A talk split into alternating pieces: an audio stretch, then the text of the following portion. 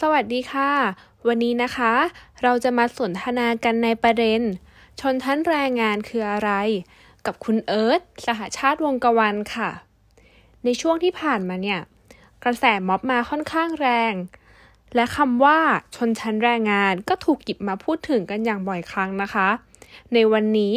เรามีคำตอบให้กับทุกคนแล้วว่าคำว่าชนชั้นแรงงานเนี่ยจริง ๆ แล้ว หมายความว่าอะไรค่ะ อ่อขออนุญาตเริ่มอย่างนี้นะกันครับ คือพัฒนาการของสังคมมนุษย์ตั้งแต่อดีตเนี่ยเกิดการแบ่งชนชั้นขึ้นในสังคม โดยฝ่ายหนึ่งจะเป็นผู้กดขี่ และก็อีกฝ่ายหนึ่งก็จะเป็นผู้ที่ถูกกดขี่ ดังเช่นในอดีตก็จะมีนายทาสซึ่งเป็นผู้กดขี่ และก็มีกลุ่มทาสซึ่งเป็นผู้ที่ถูกกดขี่ หรือว่ามีชนชั้นศักดินากับไพร่นั่นเองครับ และทีนี้ในศตวรรษที่ 19 เนี่ย ระบบเศรษฐกิจแบบทุนนิยมก็ได้เริ่มเติบโตขึ้น โลกของเราก็เกิดสิ่งที่เรียกว่าการปฏิวัติอุตสาหกรรมขึ้น พวกขุนนาง ศักดินา ก็ได้ปรับเปลี่ยนบทบาทของตัวเอง กลายเป็นนายทุนเจ้าของโรงงานอุตสาหกรรม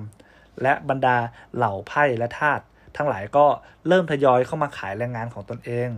เพื่อมาผลิตสินค้าให้กับนายทุนในโรงงานอุตสาหกรรมครับ คือเพื่อนำเงินค่าจ้างที่เขาได้มาเนี่ยไปเลี้ยงปากท้องให้กับตัวเอง ดังนั้นสังคมแบบทุนนิยม จึงมีชนชั้นนายทุน เป็นชนชั้นผู้กดขี่ แล้วก็มีชนชั้นแรงงาน เป็นชนชั้นผู้ถูกกดขี่นั่นเองครับ อืม คือคุณเอิร์ธกำลังจะบอกว่าชนชั้นแรงงานเนี่ย ก็คือกลุ่มคนที่ทำงานในโรงงานอย่างเดียวใช่ไหมคะ เอ่อต้องบอกก่อนครับ ว่าผู้ใช้แรงงานก็คือ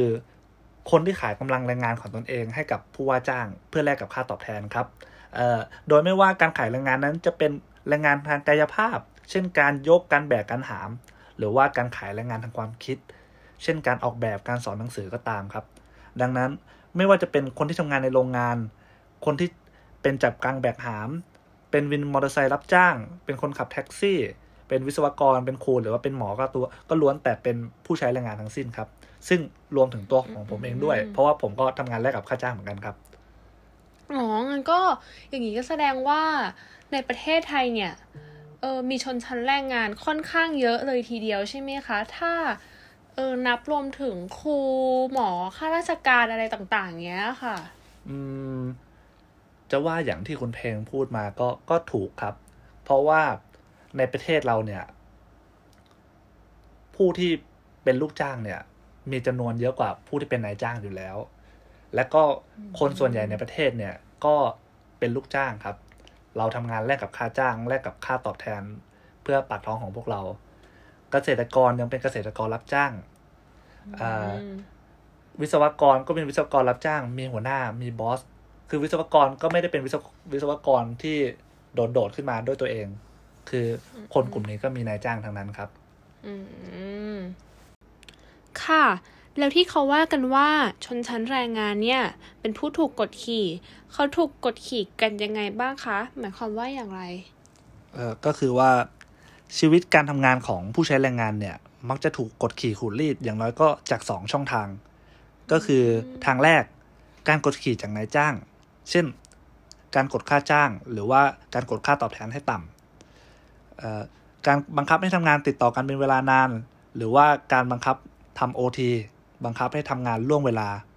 การมีสภาพแวดล้อมและความปลอดภัยในการทำงานที่ย่ำแย่ หรือว่า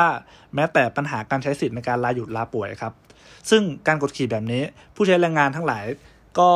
ได้ลุกขึ้นมาต่อสู้ในหลาย ๆ ที่นะครับ โดยการรวมตัวกันเป็นกลุ่ม เป็นสาภาพแรงงานบ้าง ไม่ได้เป็นบ้าง ก็เพื่อ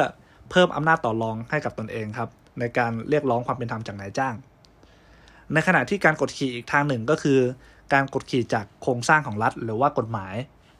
การกดขี่รูปแบบนี้เป็นการกดขี่ภาพใหญ่ที่ครอบคลุมการกระทำต่างๆ ของนายจ้างด้วยครับ เช่น การตั้งสาภาพแรงงานตามกฎหมายนั้น จะต้องเป็นลูกจ้างในสถานประกอบการ แล้วก็มีนายจ้างเท่านั้นทำให้เกษตรกรหรือว่ากลุ่มอาชีพอิสระอื่นๆ ไม่สามารถตั้งสาภาพแรงงานได้ เรื่องค่าแรงขั้นต่ำหรือว่าสิทธิในการลาคลอดลาคลอดบุตรในแง่นี้ รูปแบบการต่อสู้ของผู้ใช้แรงงานจึงต้องขยายกว้างออกไปมากกว่าแค่ในสถานประกอบการของตนเอง เพื่อให้การรวมกลุ่มมีขนาดใหญ่มากขึ้น เป็นขบวนการแรงงานหรือว่าเป็นกลุ่มแรงงานในพื้นที่ต่างๆ เลย ดังเช่น การเรียกร้องในอดีตที่ขบวนการแรงงานร่วมกันต่อสู้ เพื่อให้ได้มาซึ่งกฎหมายประกันสังคมครับ หรือการต่อสู้เพื่อให้ได้สิทธิ์วันลาคลอด เป็น 45 วัน เป็น 90 วัน แล้วก็เป็น 98 วันในปัจจุบัน ซึ่งในบางประเทศนั้น เขาให้สิทธิ์วันลาคลอดได้ถึง 180 วัน หรือว่า 270 วันเลย โดยที่ ไม่ว่าจะเป็นฝั่งแม่หรือว่าฝั่งพ่อก็ตาม สามารถสลับกันมา เลี้ยงดูลูกโดยที่ยังได้รับค่าจ้างได้อยู่เลยนะครับ ค่ะอยากอยากทราบนิดนึงอะค่ะว่าตอนนี้สิทธิ์เออวันลาคลอดหรือวันลาป่วยเออแรงงานในประเทศไทยอยู่ที่กี่วันนะคะอ่าสิทธิ์วันละคลอดของไทยในปัจจุบันเนี่ยนะครับ ก็คือ90บวก8วัน90บวก8วันคืออะไร อะไรคือบวก8วัน90ก็คือ หยุด 90 ลาได้ 90 วัน โดยที่ยังได้รับค่าตอบแทนได้รับค่าจ้างอยู่จากนายจ้าง 45 วัน จากนายจ้าง 45 วัน และก็ประกันสังคมให้อีก 45 วันครับ ส่วนอีก 8 วันก็คือ ลาโดยไม่ได้รับค่าจ้างครับ แต่ว่าสามารถลาได้ ในขณะที่ลาป่วย คือในประเทศไทยเนี่ย กฎหมายพรบคุ้มครองแรงงานระบุไว้ว่า สามารถลาป่วยได้ตามที่ป่วยจริง แต่ได้รับค่าจ้างไม่เกิน 30 วันต่อปีครับผม ค่ะ แล้วสถานการณ์เออชนชั้นแรงงานในประเทศไทยตอนนี้เป็นยังไงบ้างคะอืมจะบอกว่าสถานการณ์แรงงานของสถานการณ์ของชนชั้นแรงงานในประเทศไทยปัจจุบันเป็นยังไงล่ะครับ ก็ก็คงเหมือนกับหลาย ๆ ที่ทั่วโลกครับ ก็คือ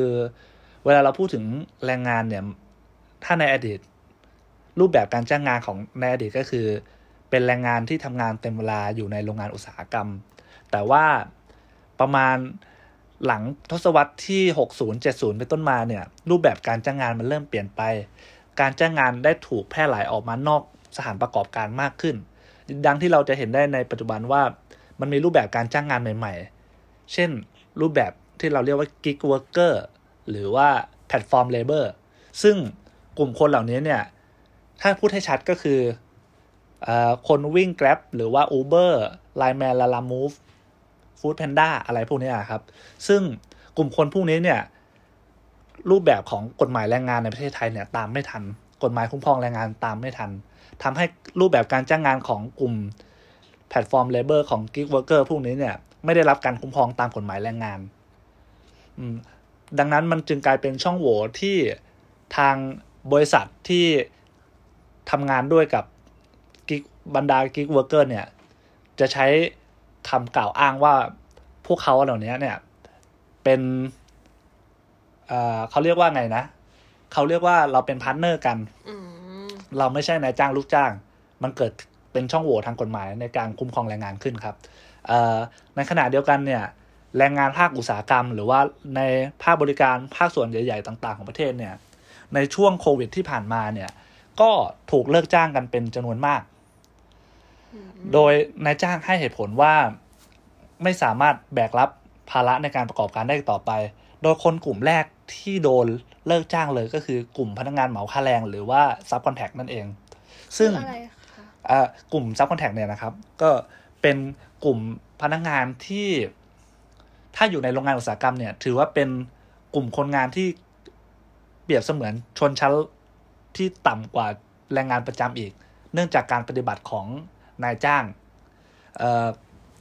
ถามว่ามันเป็นชนชั้นต่ำกว่ายังไง ก็คือ แม้ว่าชนชั้นไม่ใช่ แม้ว่ากลุ่มพนักงานซับคอนแทคเนี่ย จะทำงานหน้างานเดียวกับพนักงานประจำของบริษัทนั้นๆ ของสถานประกอบการนั้นๆ แต่ว่าสิทธิหรือว่าสวัสดิการที่เขาได้รับค่าจ้างที่เขาได้รับเนี่ยในหลาย ๆ ที่เนี่ยได้ไม่เท่าเทียมกันกับพนักงานประจำของบริษัทเลย แม้ว่าจะมีกฎหมาย ระบุไว้ในพรบคุ้มครองแรงงาน แล้วก็ตามว่าต้องได้รับสิทธิและสวัสดิการเท่าเทียมกับลูกจ้างประจำโดยตรงของบริษัท แต่ว่าในหลาย ๆ ที่ก็ไม่ยอมปฏิบัติให้เป็นตามกฎหมายครับอืมก็เหมือนโดนหักหัวคิวอะไรประมาณนี้หรือเปล่าใช่ครับะผม คือบางที่เนี่ยระบุไว้เลยว่าพนักงานซับคอนแทคเนี่ย ห้ามท้องถ้าท้องเนี่ยจะส่งคืนบริษัทซับก็คือเปรียบเหมือนโดนเลิกจ้างนั่นแหละครับ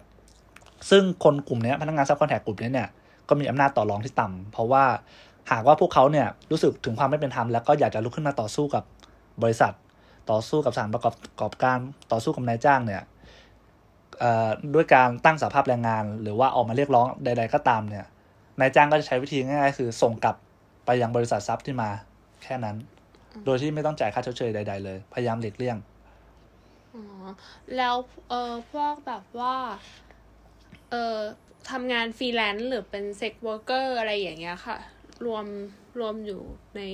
ว่าเป็นชนชั้นแรงงานไหมคะเพราะก็เป็นแบบฟรีแลนซ์ไม่มีนายจ้างอะค่ะเอ่อก็อย่างที่ผมได้กล่าวไปก่อนหน้านี้นะครับ ว่า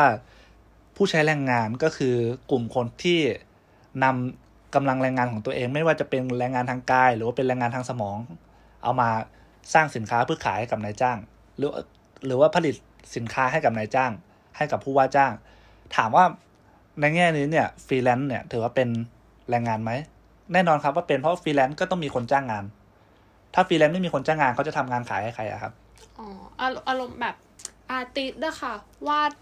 วาดรูปอืมวาดรูปขายแบบใครสนใจจะซื้อก็มาซื้ออะไรอย่างเงี้ยค่ะ คือศิลปินก็เป็นแรงงานครับ เพราะว่าศิลปินเนี่ยก็ทำงานแลกกับค่าจ้างครับ เพราะถ้าศิลศิลปินไม่ได้นอนเฉยๆแล้วมีเงินเข้ามา แน่นอนว่าศิลปินเนี่ยใช้ แรงงานทางกายภาพของตัวเองในการวาด แล้วก็ใช้แรงงานทางความคิดที่มาจากสมองของตัวเองในการออกแบบในการสร้างสร้างสรรค์ผลงานต่างๆขึ้นมา เพื่อนำสินค้าต่างๆ ที่ตัวเองผลิตขึ้นมาเนี่ย ไปขายเพื่อแลกกับค่าตอบแทนครับอืมจริง ๆ นิยามคำว่านายจ้างลูกจ้างเนี่ยมันเป็นนิยามตามกฎหมายของพวกนายทุนที่เขานายทุนเขาเขียนออกแบบกันขึ้นมา เพราะฉะนั้นเนี่ยนิยามคำว่าชนชั้นแรงงานหรือว่าชนชั้นนายทุนเนี่ย มันขึ้นอยู่กับจิตสำนึกทางชนชั้นครับ อ๋อ เข้าใจแล้วค่ะ เอาละค่ะ คุณเอิร์ธมีอะไรอยากจะพูดทิ้งท้ายในวันนี้ไหมคะ อืม ผมก็แค่อยากจะบอกว่า การต่อสู้ของชนชั้นแรงงาน จะเกิดประสิทธิภาพและก็มีพลังได้มากที่สุด ก็ต้องอาศัยการรวมตัวและก็ความสามัคคีในชนชั้นครับ เพราะสิ่งที่เราต่อสู้ เราสู้ก็เพื่อให้ปากท้องของเรา ให้ครอบครัวของเราได้กินอิ่ม ได้นอนอุ่นเพื่อเราได้มีชีวิตที่ดีขึ้น ได้รับการดูแลที่เป็นธรรมมากขึ้น เพราะสุดท้ายชนชั้นแรงงานไม่ได้มีอะไรจะเสียนอกจากโซ่ตรวนที่มันกดขี่เราอยู่ครับ